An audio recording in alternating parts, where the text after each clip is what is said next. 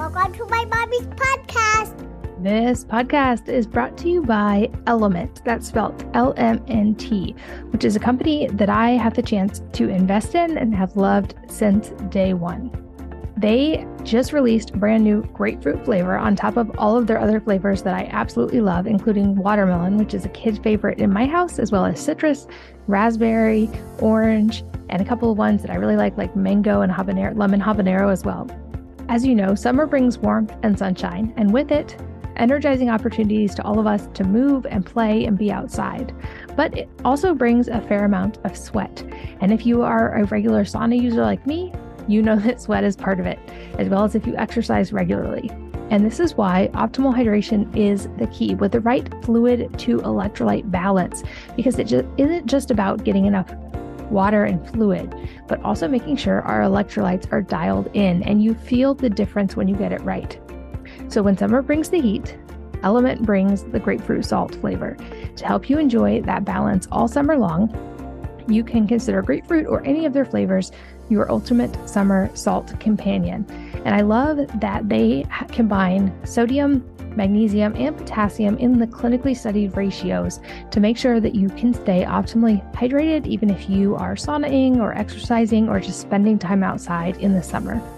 Find out more about Element by going to drinkelement.com slash wellnessmama. And this is a one-time flavor, so when it's gone, it's gone for good. I highly recommend that you try it. I also would suggest trying watermelon and mango chili if you like a little bit of a spicy kick. But watermelon, like I said, is the kid favorite at my house. And you can find those and all of their flavors at D-R-I-N-K-L-M-N-T.com slash wellness mama. This podcast is brought to you by Wellnesse. That's wellness with an E on the end. It's the company that I co founded to create truly safe and natural personal care products that are safe for the whole family. Our products use only EWG verified safe ingredients, and they go beyond just avoiding harmful ingredients by including herbs and botanicals that benefit your oral health, your skin, and your hair from the outside in.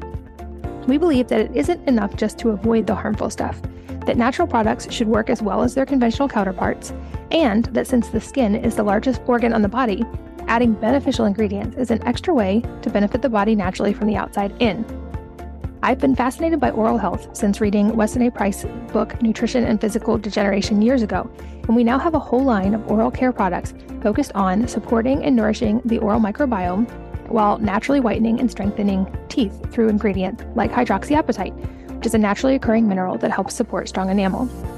We have three options of toothpaste whitening mint, charcoal, and strawberry for kids, plus natural floss, biodegradable individual use flossers, and now new probiotic mints, which are designed to support the oral microbiome and freshen breath naturally. Our products help you have healthier, whiter teeth naturally and without the junk.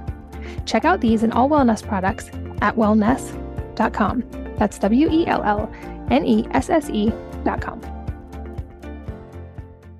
Hello, and welcome to the Wellness Mama podcast. I'm Katie from wellnessmama.com. And this episode is all about ways to keep being love, how healing happens, acupuncture, mind body soul connection, holistic healing, and so, so much more. I'm here with Diana Lane, who is a stress reduction specialist and holistic health expert. She was a pre med heart surgeon turned acupuncturist herbalist, and Reiki master with over 18 years of experience in the medical field. She specializes in women's wellness with a focus on adrenal fatigue, stress, digestive dysfunction, and hormonal health, and has a private practice in Austin, Texas.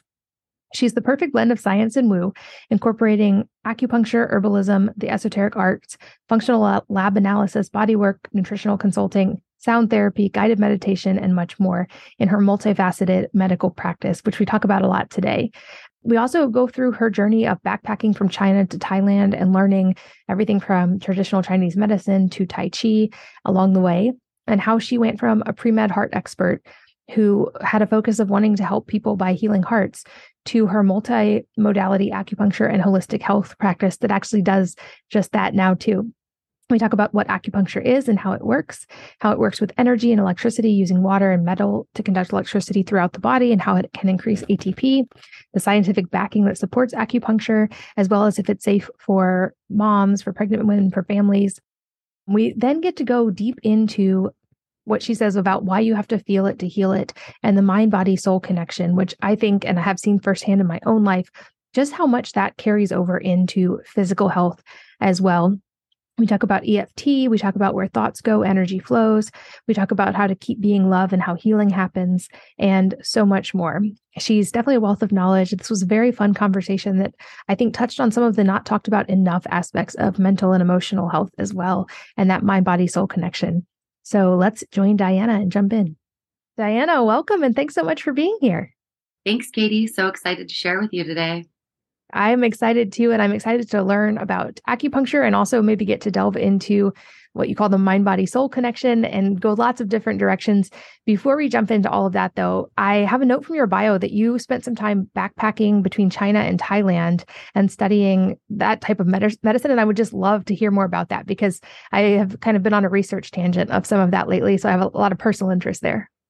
Oh, I love it. You know, when I was getting through grad school studying acupuncture and Chinese medicine, I knew that I needed to get to the roots, right? To go back to Southeast Asia, to go to China, to study in the hospitals. And they had a program through school that was like a five week, 5K investment kind of thing. And I thought, you know what? I could probably expand this experience and get a totally different viewpoint. If I just go into this on my own, I can go a lot further, a lot longer. And so I decided to backpack from China to Thailand. And I spent about a month in China. So I started up in Beijing. If I did this again, I would hire a translator. Started in Beijing, worked my way through the Great Wall and Tiananmen Square, and then went out to a place called Wudang Shan. So this is Wudang Mountain. And I had found this in my research to be the birthplace of Chinese medicine and an ancient art called Wushu. So this is an ancient martial arts technique. And it was just calling to me. I didn't know exactly why. I didn't know anybody from there or anybody who had been there. And so I went to Wudang and sought out a school with a Master Yuan, who's a very famous Tai Chi and Qigong and martial arts master there. And studied in his school, had really like tough, stringent, long day, bare bones training in Qigong, and then also went up into the mountains. So I had real like rough and tumble kind of Wudang City experience and training, and then went up to, with the monks in the mountains where we woke with the sunrise and ran down to the Purple Cloud Palace to like chant and greet the sun. We met their grandfather who like lives in a cave and drink tea, and he just told me stories in Mandarin, which I definitely did not understand, but just loved the experience. And then spent a lot of time just really cultivating the art, the training, the practice, you know, learning different healing sounds, learning about the way nature is so enhanced in an environment where they live in unison with it. They're very aware of the elements and how they're affecting us. So it's this really profound experience. And from there, I was able to go down to the hospitals in Guangzhou, where they have the Chinese medicine hospital and the Western hospital in one. So everything is happening in conjunction together. So a patient will get done with a stroke, right, which is a pretty big event. And once they're through that stabilization period, they go right to the acupuncture ward. They spend the rest of their recovery in the acupuncture ward. And when they go to pick up their prescriptions, they pick up their herbs. So there are a lot of really unique experiences in that facility and training with that hospital, like apitherapy. They have a whole bee acupuncture section and just so cool to really be in it, in the environment, in the experience, in the birthplace of this really potent medicine and learning from, you know, some of the great masters of our time was such a blessing. And then the rest of the journey was, you know, the journey of the soul, right? Thailand and scuba diving and elephants and tigers and, and really getting that kind of otherworldly experience and, and the other cultural influences from being, you know, outside of the Western space. I love that that there are places where they have instead of trying to create a dichotomy, created a both and approach, and I think that's valuable. And I think we are hopefully going to see that more even in the Western world. But so many overlaps in our story in small ways. In that I took Mandarin in college, and I would say that those are the only classes that ever I felt like my brain hurt. That was extremely, extremely difficult but it sounds like such an amazing, cool experience for you. I've also been a beekeeper since I was about 12 years old. So that's incredible that there's a place using apitherapy uh, actually at scale. That's incredible. And it sounds like this was obviously a life shifting experience for you. And that it sounds like you shifted from pre med into a much more holistic approach. And you're now you do acupuncture and you have a multifaceted holistic practice. But I would love to hear the story of how that shift happened for you and maybe just touch on some of the work you do now. Yeah, you know, this journey had started many years before I actually was in the thick of it. I originally wanted to get into taking care of myself. I have a history in the ballet industry, and unfortunately, at the time, established some really unhealthy habits. I had multiple eating disorders by the time I was 15. I was like so tiny and still felt like I wasn't small enough. And so I started going, okay, like I'm starving myself. I'm not eating well. How am I going to maintain this life as a ballerina if I'm like sick and can't get out of bed. So I started with nutrition, right? How do I nourish myself in a healthy way where I can, you know, stay ballerina thin, which that industry has changed a lot, thankfully. But at the time, there was a lot of pressure. Um, and I'm, you know, not this prima ballerina body type by nature. So I got into nutrition and people started asking me questions about it. And people were like, when are you going to go into practice for this? You know so much. And I kept telling them, I just really started studying this for myself. So then the spark was lit. Well, maybe I could help other people with this. So I started looking a little bit further into nutrition and quickly realized that I was low hanging fruit. You know, a lot of modern medical practitioners don't necessarily respect nutritionists. They're not always revered in the medical industry and world. So I said, okay, well, how do I change that? How do I get to the top, right? How do I really emphasize the nutritional aspect all the way through the medical field? So I was like, I'm going to become a doctor, obviously. And what better way to help the world than by healing hearts? So I wanted to be a heart surgeon. I was dead set, which is a very competitive industry. There are not many female heart surgeons, but I was determined to be this, you know, call it Diana from the block story, you know, grew up single parent, poor household, was on my way to go to Ivy Leagues in a feeder school for University of Washington, which is the next step into Yale and, you know, Harvard and all of those. And I was in my cardiac rehab internship. So it was the last couple semesters of school. And they're like, okay, let's put you in the field.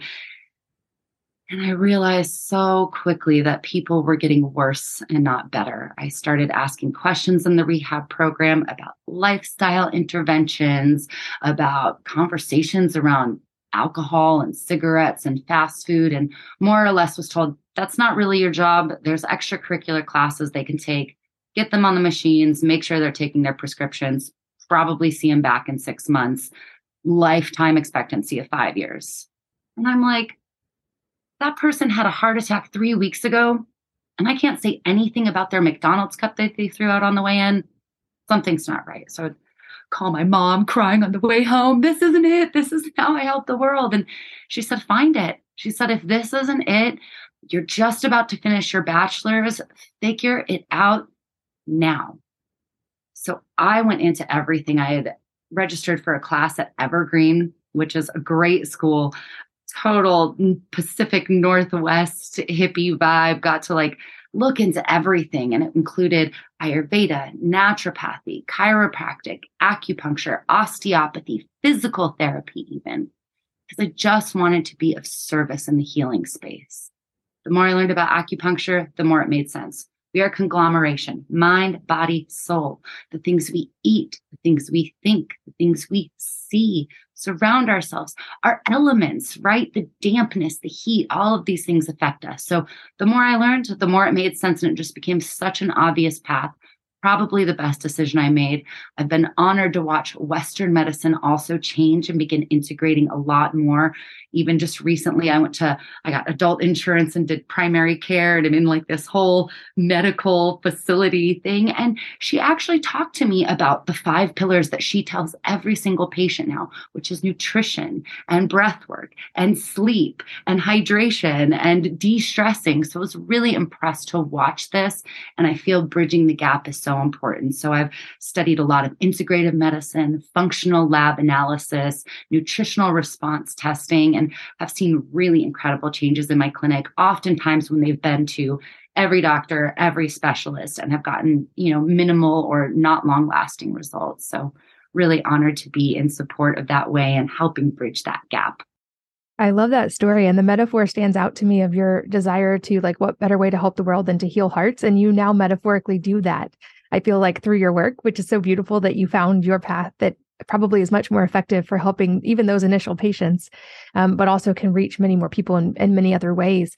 And I would guess most people are familiar with acupuncture, but for anybody who doesn't fully understand it, can you explain maybe a little bit about the process of, by which acupuncture works and maybe some of the conditions you see the most? You know, I love talking about this because I am still a complete health nerd at heart. So I always say I'm the perfect blend of science and woo because sometimes things get a little too out in the metaphysical and they're not always as tangible and easy to understand. So when I'm explaining acupuncture, what I tell people is we are conducting electricity. Nobody can deny the existence of electricity and energy in the universe. So we are using metal, tiny little super fine needles that you can bend. They are not hollow like we experience in most of the Western world. They're solid filiform needles. We insert them just barely into the surface of the skin most of the time. So we are using water and metal to conduct electricity through what's called meridians in the body. Now, all of this stuff is scientifically proven. You can use CT scans, which are light imaging, to actually see the areas of less electromagnetic resistance where, lo and behold, the acupuncture points exist. So we're using these tiny little flags to wake the body up to send a stimulus to the brain. And what happens is these neuromuscular junctions tell the brain to release different kinds of neurotransmitters, including oxytocin, endorphins, enkephalins, cytokines, natural killer cells, nitric oxide locally at the insertion site. So there are so many physiological and scientifically proven actions just from this stimulus in the body. Now, different points on what we call the meridian systems similar in some ways to the circulatory system, but quite different. It's just a pathway in which energy flows through the body, then can create messages to help the brain heal. The other thing I always like to explain is chi. Chi feels like this really nebulous concept, right? There's not even a direct translation for the word chi. The symbol, the character is the steam on rice. It's like, how do you even quantify that, right? This magnetic and magical steam on rice. Well, in the Western world, it's ATP. It's adenosine triphosphate. It's the driving force that's pumping the blood. So when people start making these connections, you can watch as their awareness and understanding really comes full circle. It's a comprehensive medical system, has withstood 5,000 years, the test of time, the fall of the Chinese empire, where they burned all the books, and still this medicine has remained and is becoming more and more of a mainstay in even our Western and medical, Western medical models. That was a beautiful explanation. I'm fortunate now that one of my really close friends is an acupuncturist, though she doesn't practice anymore. But it's been cool to get that exposure. My actual first exposure to acupuncture was when I was pregnant and had a baby who was breech, and actually ended up birthing naturally birthing two breech babies eh, who were just determined that they were going to come out breech and it worked out just fine. But that was how I initially found acupuncture because there was a, a lot of what I read said this is really helpful for a lot of women in getting a breech baby to turn naturally, but it brings up the question with many of our listeners being moms is acupuncture considered safe for moms and for expectant moms? Yeah, this is a great question. And I answer this all the time because I work with a lot of women in my practice, and acupuncture is completely and totally safe from a licensed acupuncturist. I highly recommend it because there are some people who are doing weekend courses in different professions, and I don't necessarily think that would be the best route. There are much deeper, stronger stimulus approaches, but acupuncture is safe all the way from pre to postpartum. I have helped my pregnant patients get pregnant, not personally, but help them and their partners get pregnant by utilizing acupuncture to help fertility, to also help the retention of placenta during pregnancy. So, to prevent miscarriages, to nourish the body. Now, there are some forbidden points in acupuncture that you're not allowed to use when a patient is pregnant. But even that research on that says, you know, there is only a handful. They're very easy to avoid. But even the research on that, you know, it's some of the ones used to turn the breech baby, right? You're trying to get things to move down and out. So you wouldn't want to use those during the first, second, or beginning of the third trimester because it can be very stimulating. That being said, we can also help when it's time for the baby to arrive because sometimes people are getting either encouraged to or pressured to induce, or they're maybe running a little late. And so there's a lot that acupuncture can do to help get that baby moving. I've done a couple gentle induction ceremonies with patients who really did not want to get the ptosis, uh, pitocin, and everything like that. And so we were able to actually have their baby arrive that night. So we had done acupuncture, had her scheduled for another one a couple days later, and she messaged me at like two o'clock in the morning. It was like, contractions started. We're headed to the hospital. Whatever you did worked. So it's great to have those success stories, and it's completely safe throughout childhood, child birth, conception, pre and post, uh, and really great for postpartum support as well. Well, and it makes sense if it's acting on the energy systems of the body that it would be supportive also in whatever the body is naturally wanting or needing to do in that moment. So that to me makes a whole lot of sense. What do you feel like the bulk of your patients are coming in with? I would guess only as their initial thing that they're wanting to work on because I think when you take a holistic approach, you realize it's all connected and probably they end up going down many paths and working on many things. But what what brings most people to you in the first place? You know, when I first started my practice, and I think for most acupuncturists, like pain is the overall, right? What human does not experience some pain in their life? But as my practice has evolved, I've really honed in on my specialties. So I work with a lot of women on hormonal and digestive dysfunction. And then, of course, that caveat is typically the adrenal fatigue and the stress. So that's most of my patient load. And then it's really funny because I'll be working with a patient and she'll refer her husband who had no idea about any of this. And then we start working on some unique digestive or skin conditions, but really it's the hormonal health, the digestive health, the stress reduction, and the self care. And I know you also talk about people having sort of what you call a healing team. And I love this concept because I say often on this podcast that at the end of the day, we are each our own primary healthcare provider. And I think the best outcomes happen when we have informed patients who view themselves as their own primary healthcare provider and who understand that it's our daily choices that really contribute so much to overall health, but who can work with practitioners who have a very specific body of knowledge, who are their partners in that experience rather than I know there's all these stories of, you know, but doctors just being the authority figure and patients not feeling heard. And so I love your concept of a healing team. Can you talk about that a little bit and how you help patients build that? Yeah, I mean, integration is really key. There is no one right answer, even in a complete system like acupuncture that's taking every nuanced detail into consideration. There's still so much benefit from bringing in other practitioners. I am constantly referring to chiropractic, to massage, even to physical therapy if needed. And I will refer back to their primary cares and say, go ask for this testing because it is so important as a patient to empower yourself with knowledge. You have got to take your health and wellness into your own hands because as we've seen, there's a lot going on in the medical world and practitioners only have so much capacity. They're also holding space, especially, you know, primary care physicians for who knows how many other patients in just that day alone. So when you can come in with the support of your healing team, with your acupuncturist, maybe even your Ayurveda practitioner, your chiropractor, your mental health therapist, please get support, mind, body, soul, because there is no linear path to healing. It's more like this and all over the place. So it's really essential to come in with a well rounded viewpoint with data and information so that you can say, hey, not only do I want to test iron, but I want to test ferritin as well. Or not only do I want to test TSH, I also want to test free T3 and T4, anti TPO and thyroglobulin to test for Hashimoto's. And a lot of times you're not getting the complete picture if you're only working with one practitioner. So I always say have a healing team, find people you trust, and also know that no two practitioners are exactly the same. You could get a treatment from me and get the exact same treatment from a colleague of mine and have a completely different experience. So also make sure that you have a rapport and, you know, a vibe with your practitioners because that can change everything. Yeah, that's such a good point. And I always remind people as well like at the end of the day, we're hiring these practitioners to help to be our partners.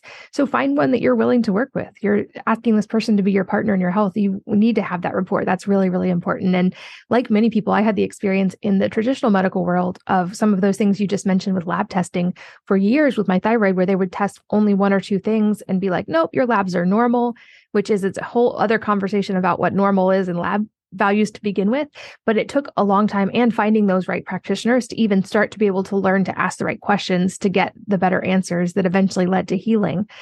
And I think there's also a deeper level here when it comes to healing that you seem to touch on a lot in your practice and in your work, and also certainly just in your ethos as a person, which is that mind body soul connection that we've mentioned a few times. And I think this is seems even more important for women. It seems like women, especially, can be can see things show up in their body when there's a disconnect in any of those areas. And I remember reading the book years ago, The Body Keeps the Score, and kind of just that light bulb going on of realizing that those things that we categorize as separate, whether it's mental health or emotional, spiritual, whatever those things are, they really actually are not just not separate, but intricately connected to our body as well, and vice versa. And I know that this is an important part of your approach as well. So I would love to just sort of tiptoe into that realm and hear your approach and how you take all of those into account. Yeah, that's really a great inquiry. I think one of the biggest detriments to modern medicine was the separation of mind and body. You know, when we took the mental health field and kind of extricated it to its whole own thing, we started losing this idea that we are one being, right? Like this is still connected to this. And the detrimental impact of not acknowledging the way our thoughts and our inner processes can affect our body was really harsh for the evolution of medicine. So, you know, it's one system. We do a lot of deep emotional work. I've taken courses in Hakomi. I've also taken psychology courses in undergrad so that I can understand a little bit more about the inner workings and then adding things in like neuro linguistic programming and training from things like landmark and stuff like that to create a more comprehensive system. A lot of my patients come in and talk about their life, their emotions, the things that are going on with either a diagnosis or a death in their family or the successes and the progress that they're making. And it really becomes this beautiful synergy when they're able to go, Oh my gosh, I realize that I've been holding on to this thing in here. And of course, I'm going to have pain in this associated area. Or because I haven't sorted through wounding from childhood wounds with my father, of course, the right side of my body is going to feel unsupported and unprotected. So we're able to dive in a lot deeper. And again, I do always refer my patients to mental health practitioners as well, because it's so important to have people who are trauma informed, who understand the grief process. But there's a lot we can do with the energetics of emotions through acupuncture as well. I utilize something called esoteric acupuncture, and I call it kind of a fifth dimensional acupuncture because it is this conduit, right? It's this mind, body, soul, and then the bridge between earth and sky. So, this really intricate way to look at the way different symbols, different geometry, and different points can affect the psyche as well as physical. It's so exciting to me to hear people actually having a very specified approach to taking all of those into account. And I do, I love your team mentality and how you make sure to help people bring on team members to help in all of those areas. And you also support them in all of those areas. I've talked about it a little bit on the podcast before, but that ended up being a really big key for me in my own physical health that I ignored for many, many years. Um, I I think I tend to be more right brained and systems oriented. So for many years, I would rely only on the empirical and I was trying to get all this lab testing and following all these spreadsheet approaches and taking every supplement and doing everything on paper, quote unquote, perfect. And it wasn't until I actually was willing to look at the spiritual, emotional, mental side that the physical even started resolving. Because I, and what I realized maybe from a physiological perspective, the explanation was that I had unresolved trauma that though I didn't realize it was a tremendous source of underlying stress. So that track was just sort of always running for me. And if you want to talk about only the physical side, that means I was pretty much always in sympathetic nervous system dominance. And I was not shifting into parasympathetic probably at all, if very rarely if I did. And when I started dealing with that, it was like the layers started releasing. And it certainly wasn't an easy process, but it made such a profound impact in my physical health. And after almost a decade of doing everything I knew how to do, from talking to all of these incredible experts from around the world on this podcast, the physical things weren't helping. But when I resolved the emotional side and the trauma, all the physical stuff was much more profoundly helpful. And Hashimoto's went away and 80 pounds fell off effortlessly. And all those things that I had been fighting for so long, I learned to make peace within myself and they started to resolve. So I think this part is not talked about often enough and it's not a pill that we can take which makes it harder for a lot of people to be willing to try it and i think doing some of that work it might be one of the more challenging things we face in this lifetime um, but i also think it's profoundly connected to all aspects of us including our physical health yeah i mean i always tell my patients you got to feel it to heal it you cannot just keep shoving this stuff back down because we're not taught how to feel. So these situations will arrive. It's like, oh, it's scary. Let's just like shove it back down and deal with it later. Well, these emotions are coming up because they're ready to be processed. There's another famous saying in Chinese medicine that the issues are in the tissues. So we shove all of this stuff into our body. We become these containers for emotions, experiences, and memories. And then that stuff gets stuck in the fascia, starts to wire certain plasticity levels in our brain where we're thinking, oh, this is my trauma or my pain. And you said it, Katie, really unraveling what is at the core of this. What emotions am I not looking at? What am I kind of putting on the back shelf and just leaving there to fester, right? And then these issues become worse and worse over time. And then they eventually will come out as longstanding chronic illnesses, autoimmune diseases. And it is, it's the whispers becoming wails. It's your body just asking to be tended to and cared for. And this is so important for the mamas in the world and the women in the world, and also really important for the men too. You know, men are expected to be so strong. And I think that there's a really beautiful transition into more awareness around mental health in general and then especially for our mamas and our dads and, and men out there as well. Yeah. And what you just said about that, the mindset piece too, and how we think of that, I think is also really, really key. I remember years ago thinking with autoimmunity and the way it's explained in, in normal medicine, thinking like, oh, my body's out to get me, like my body's trying to kill me. And what I realized is I think our inner language is so important. And the language I was using, our body pays attention to everything our mind says. And the language I was using was negative and it wasn't asking questions that led to healing. It was like, why is this so hard? Why can't I lose weight? And it, I feel like if you ask your subconscious those questions, it does its job and it answers them like, oh, well, you have thyroid disease. Oh, well, you had six kids. Oh, whatever is going to give it excuses. Whereas when I shifted to a more positive internal questioning, line of questioning, and made was very cognizant of what statements I put after the words I am, like even basic stuff. Like I stopped saying I am sick and I started saying I am healing. And instead of asking, why am I not getting better? I would ask, how can I best support my body? How can I move toward? Because I also think one of my lessons in that was the body's natural state is health and the body wants to move toward healing and it's not ever out to get us. I think Dr. Cassie Huckabee said that so well. She's like, if your body wanted to kill you, it could do it in less than a second. Your body is always on your side. If your body's struggling with something, it's trying to tell you something. So if we can ask better questions about how can I best support this? How can I get out of my own way? Or what things could I remove that are putting stress on the body right now? I think it also leads into that conversation on mental health and emotional health and all these things that I love are now being talked about at a wider scale because I think they are also so, so connected. You know, we get to choose the roommate in our mind. We do. Sometimes it will be that crappy, intrusive roommate where you're like, why am I talking to myself like this? And working on that rewiring and that repatterning of mindset is essential. I teach my patients a lot of EFT. It's the emotional freedom technique, also known as tapping, because what you're doing is you're working on neurophysiological changes where thoughts go, energy flows. So if you're working on loving and accepting yourself anyways, I know I'm in pain, but I love and accept myself regardless. These kinds of brain trainings can create really long lasting changes because you're rewiring the brain. You're changing that I am in pain or I am this. And remembering, I tell my patients this all the time you are the great healer. Your body knows exactly what to do. Homeostasis is your natural state. Sometimes we need to nudge ourselves back into a healthier version or a new platform of that homeostasis. But I am not here to heal you. I am just a guide on your journey, and your body really does know what to do. Not always easy. Like you said, some of those things come up and the layers are sticky and tough to process. And then they'll give way to other deep healing crises that need to happen. But that is part of the journey. It's unraveling from these traumas, unraveling unraveling from these old ways of thinking and being and just changing yourself from the inside out and in relationship to the outside in. I'm so glad you brought up EFT. I know you probably have some resources on this. I'll put some links as well in the show notes.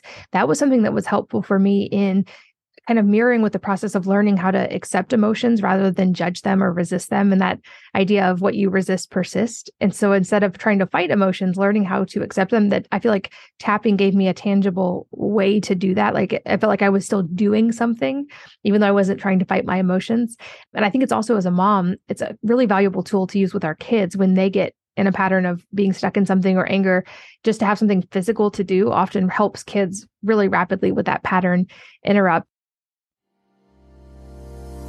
This podcast is brought to you by Element, that's spelled L M N T, which is a company that I have the chance to invest in and have loved since day one. They just released brand new grapefruit flavor on top of all of their other flavors that I absolutely love, including watermelon, which is a kid favorite in my house, as well as citrus, raspberry, orange, and a couple of ones that I really like, like mango and habanero, lemon habanero as well. As you know, summer brings warmth and sunshine, and with it, energizing opportunities to all of us to move and play and be outside. But it also brings a fair amount of sweat. And if you are a regular sauna user like me, you know that sweat is part of it, as well as if you exercise regularly. And this is why optimal hydration is the key with the right fluid to electrolyte balance, because it just isn't just about getting enough water and fluid, but also making sure our electrolytes are dialed in and you feel the difference when you get it right. So when summer brings the heat, Element brings the grapefruit salt flavor. To help you enjoy that balance all summer long, you can consider grapefruit or any of their flavors your ultimate summer salt companion. And I love that they combine sodium, magnesium, and potassium in the clinically studied ratios to make sure that you can stay optimally hydrated even if you are saunaing or exercising or just spending time outside in the summer. Find out more about Element by going to drinkelement.com slash wellnessmama. And this is a one-time flavor, so when it's gone, it's gone for good. I highly recommend that you try it. I also would suggest trying watermelon and mango chili if you like a little bit of a spicy kick. But watermelon, like I said, is the kid favorite at my house. And you can find those and all of their flavors at drinklmnt.com slash wellness mama. This podcast is brought to you by Wellnesse. That's wellness with an E on the end. It's the company that I co founded to create truly safe and natural personal care products that are safe for the whole family. Our products use only EWG verified safe ingredients, and they go beyond just avoiding harmful ingredients by including herbs and botanicals that benefit your oral health, your skin, and your hair from the outside in. We believe that it isn't enough just to avoid the harmful stuff that natural products should work as well as their conventional counterparts, and that since the skin is the largest organ on the body, adding beneficial ingredients is an extra way to benefit the body naturally from the outside in. I've been fascinated by oral health since reading Weston A. Price's book Nutrition and Physical Degeneration years ago, and we now have a whole line of oral care products focused on supporting and nourishing the oral microbiome while naturally whitening and strengthening teeth through ingredients like hydroxyapatite, is a naturally occurring mineral that helps support strong enamel. We have three options of toothpaste whitening mint, charcoal, and strawberry for kids, plus natural floss, biodegradable individual use flossers, and now new probiotic mints, which are designed to support the oral microbiome and freshen breath naturally. Our products help you have healthier, whiter teeth naturally and without the junk. Check out these and all Wellnesse products at wellnesse.com. That's W E L L N E S S E.com. And another area I think that springboards perfectly from this is I often ask people in preparation for podcast if they were going to give a TED talk in a week, what would it be about? Because I feel like that shows me what are they actually most passionate about. Like, what is the topic that if they could share with the world for 15 minutes, what would be the most important thing? And I loved your answer to this because you talked about the topic of keep being love and how healing happens. And I think everything we've talked about sort of builds into that topic, which I think is starting to enter the mainstream conversation a little bit more. And I'm really excited to see that. But I think that is so incredibly profound. And I, I don't want to take the word from you. I would love to hear your explanation of why that would be your TED Talk. Yeah, you know, this question really got me thinking because I've been working out what would that look like. My goal is to do a TED Talk next year and so it was kind of a perfect opportunity for me to really dive into that. And in the process of this journey of self-discovery, this idea of keep being love has been so omnipresent for me. It was like this download out of the universe one day. I read a book a few years ago called A Path with Heart by Jack Kornfield and it was so potent and it talks about when the discomfort arises can you learn to love that too? Like all of this stuff in life, we typically tend to shy away from discomfort, dis-ease, these challenging things. We want it to be fun and easy and light. And that's wonderful. But there is so much growth that happens when you can learn to really sit with discomfort. There's even a scientific study where they took two plants in the exact same conditions, everything exactly the same, same environment, same soil, but they stressed one of these plants a little bit. They just gave it a little bit of extra dehydration, a little bit more drought than the other plant. And wouldn't you know, the plant that experienced that little bit of stress was actually able to grow stronger, hardier, faster, and much more effectively than just the plant who kind of had this sweet, easy, simple upbringing, right? So I got into this idea of what does it mean to be okay with the discomfort and what does it take to really heal, not just for myself, but for others? Because as fate would have it, helping other people on their journey, both in the clinical space and I host transformational events as well, can bring up a lot of stuff, both for the attendees, for my patients, and for myself. Like, I am not absolved from doing this work. I might seem like sunshine and rainbows, but it's been a really big and challenging journey. I have definitely uh, had my drought patterns make me really strong. And I got this idea of how do we heal? How does healing happen? What does it actually take to get all the way into this process? And not just for myself, but for others. And this idea of just to keep being love, to radiate love in the body, to radiate love to other people, to radiate love to our food, our water, our earth, and it was just so profound for me. I said okay i'm going to write a book about this someday. I'm this this is it. This is the notion of this radiant essence. You know there's studies on water that if you tell water nice things makes these beautiful crystals. If you tell water or expose it to mean harsh intense heavy metal music the crystals are jagged and all over the place and more intense. And we already know that we are made of water. So this idea of like being love embodying love and and shining that back out into the universe because healing happens from deep within. I had an incredible tai chi professor and he would just say tell yourself you are a big body of love and he would have this smile on his face and just be doing these qigong exercises going i am a big body of love and that stuck with me so profoundly because i could feel myself my frequency, my energy, the little atoms and particles and neutrons and electrons starting to change the way they were interacting with each other. So, this TED talk would be about triumph through the tribulations, right? We are not absolved from the hard experiences life uh, in life even when we are being loved. You know, I started out the pandemic my mom had been battling cancer for about nine years. And with her, it was such a potent process. She was so strong, so radiant, really like embodied that essence, even in pain, even through the treatment, even after a 10 year struggle. And granted, you know, there were some times that were really hard for her to still be a radiant, bubbly, strong person when she was feeling like crap. So, I really feel blessed to have shared that experience with her. And she passed away in the beginning of the pandemic. And it was the one thing that I always remembered her impressing upon me is that I have the power within me to create the life that I desire, that I can keep working towards my goals. You know, we grew up in New Mexico, poor, uneducated, unhealthy state. Sorry, New Mexico, I love you so much, but it's true.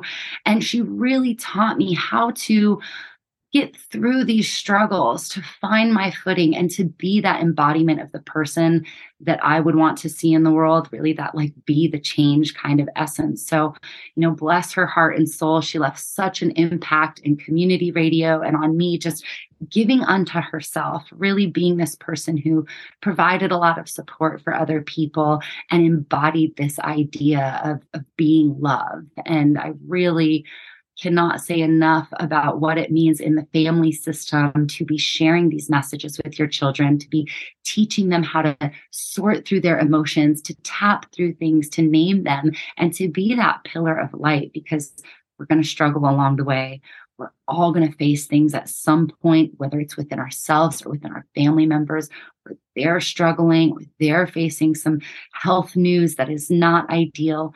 And that sense of just being loved. You know, I, I had to really learn that because part of my mom's trauma that she was unable to process was with cigarettes. She used cigarettes as a crutch, as an outlet for her stress because it was the one reliable thing that was always there for her. And I struggle with that a lot because guess what? I used to be a cigarette smoker too. Now it's been 13 years. I'm way through my healing process. But when you grow up in an environment like that, it's really easy to pick up those habits. And so there were times where I good copped with her, I bad copped with her, I fought with her about it. I, you know, hid her cigarettes and threw them away and tried to do all the things. And I remember we got to a point one day where I said, It's okay if this is your thing, if this is what helps you be okay, just tell me right now, and I will love you regardless. I will love you if you choose to smoke cigarettes for the rest of your life. And that was a really powerful conversation with her because she needed that acceptance, right? Like, oh, how much of our trauma comes from just not feeling loved or accepted. So learning to just like love her through this and be totally okay with her making that choice for herself was so potent. And that's where this idea of just keep being loved, even if it's not for me, even if I don't understand, even if I'm okay with being that person who fought with her till the not till the end, but for a long time about her cigarettes. I was that supposed to be that for her. And then I was supposed to just love her regardless. So that would be the theme of my TED Talk.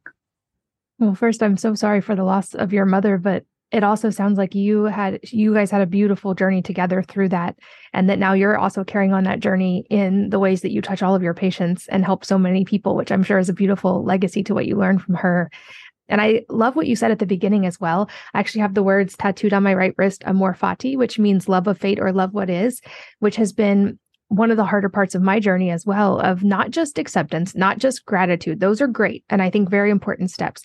But I think that stepping into actual loving what is, especially when it's the bad things or the things we would put in that category of not fun, comfortable experiences of life that are positivity, I think that is where growth can happen so beautifully.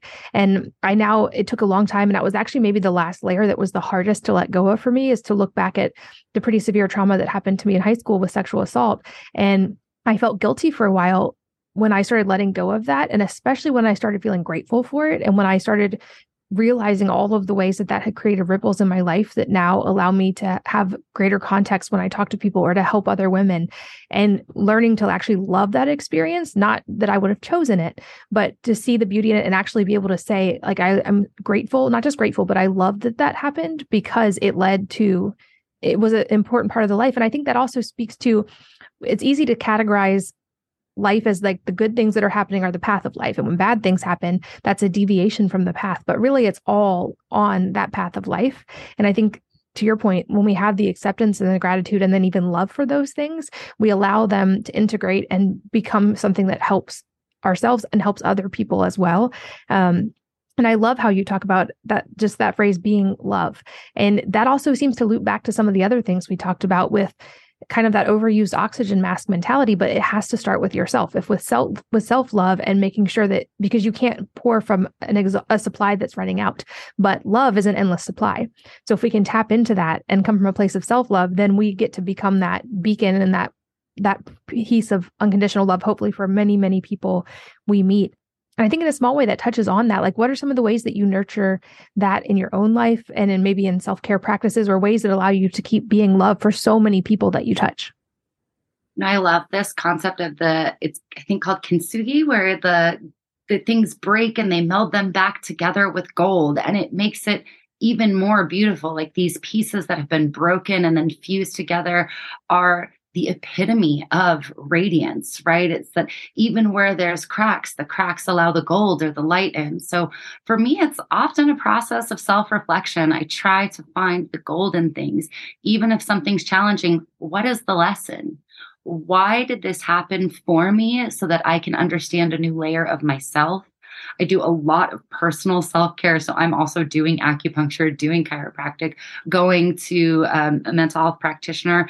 And then I spend a lot of time in nature, living in gratitude for the environment that I'm in, for the people I'm surrounded by, for the opportunities that arise, because it's not always easy to just be love. Sometimes there's frustration and irritability and disappointment and sadness. And then I take a step back and I go, okay, why? What is this here to teach me? And how is this serving a purpose in my life? Because even in the darkness, it's like, you know, this kind of cliche but beautiful concept you have to have the rain to have the rainbows.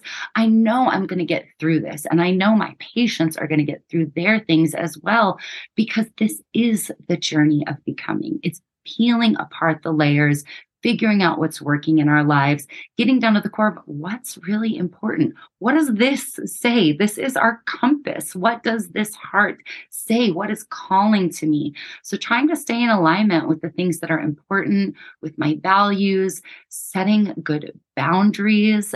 That is something that is super loving, is learning how to set boundaries, not just with yourself, but with other people. So it's this process of refinement. You know, I used to be very all accepting, right? Like, oh, you know, we're all just on our path. We're all doing the best we can, trying to figure it out. And then I brought in this new concept of discernment, like being really discerning about the people, places, things, environments, ways that I'm loving and allowing myself to be loved. And then getting a little more clear. What does that look like to me? What am I okay with? What are areas that I need to tighten up in my own life? And what are ways that I can be more in integrity for the people I'm showing up for? So that refinement, that discernment, that self care, those are all the essentials to being loved.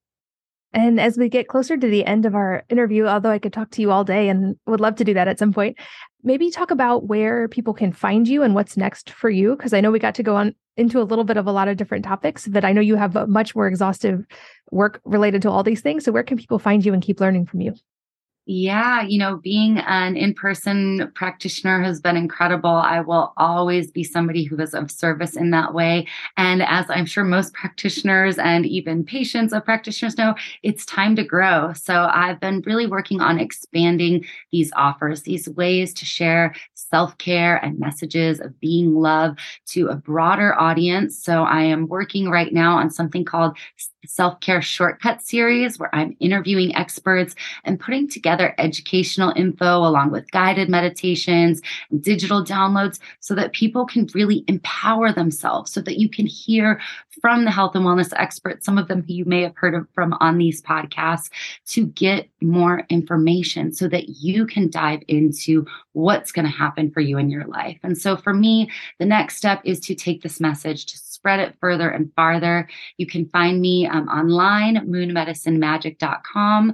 Selfcareshortcuts.com is in the works, but the Instagram is there. We're sharing inspirational information. There'll also be snippets from the series shared in there. And I believe there will be some links for that as well. So, Moon Medicine Magic and Self Care Shortcuts. You can find me online. I love it. I'll make sure those links are in the show notes for all of you guys listening on the go. Um, a couple last questions I love to ask. The first being if there is a book or number of books that have profoundly impacted your life personally, and if so, what they are and why. Yeah, I mean, A Path with Heart is always my top recommendation. That book by Jack Kornfield really came to me at a potent time and taught me a lot about this concept of really being in the sacred heart space, sitting with the discomfort and learning how to love that too. Obviously, like The Prophet, The Alchemist, also incredible books. And when I think way back, you know, like I remember being influenced by Bhagavad Gita when I was very young. So a lot of these are journeys into self and soul. I will include those links as well. And lastly, any parting advice for the listeners that could be related to all the things we've talked about or entirely unrelated life advice? You know, it always boils back down to the basics like get adequate sleep, proper hydration and nutrition, get outside, do the things you love, especially when it comes to working out, and do things to love on your body. This is a whole system. So allow yourself to be the beauty and the mess. There is no right way to do this life. Just keep aspiring to be love, take care of yourself and the people around you, and don't forget the basics. Diana, this has been such a fun conversation. I'm so glad we got to connect and chat. Thank you so much for sharing your time today. Honored to share with you and your community, Katie. Thanks so much. And thanks as always to all of you for listening and sharing your most valuable resources, your time, your energy, and your attention with us today. We're both so grateful that you did. And I hope that you will join me again on the next episode of the Wellness Mama podcast. If you're enjoying these interviews, would you please take two minutes to leave a rating or review on iTunes for me? Doing this helps more people to find the podcast, which means even more moms and families can benefit from the information. I really appreciate your time, and thanks as always for listening.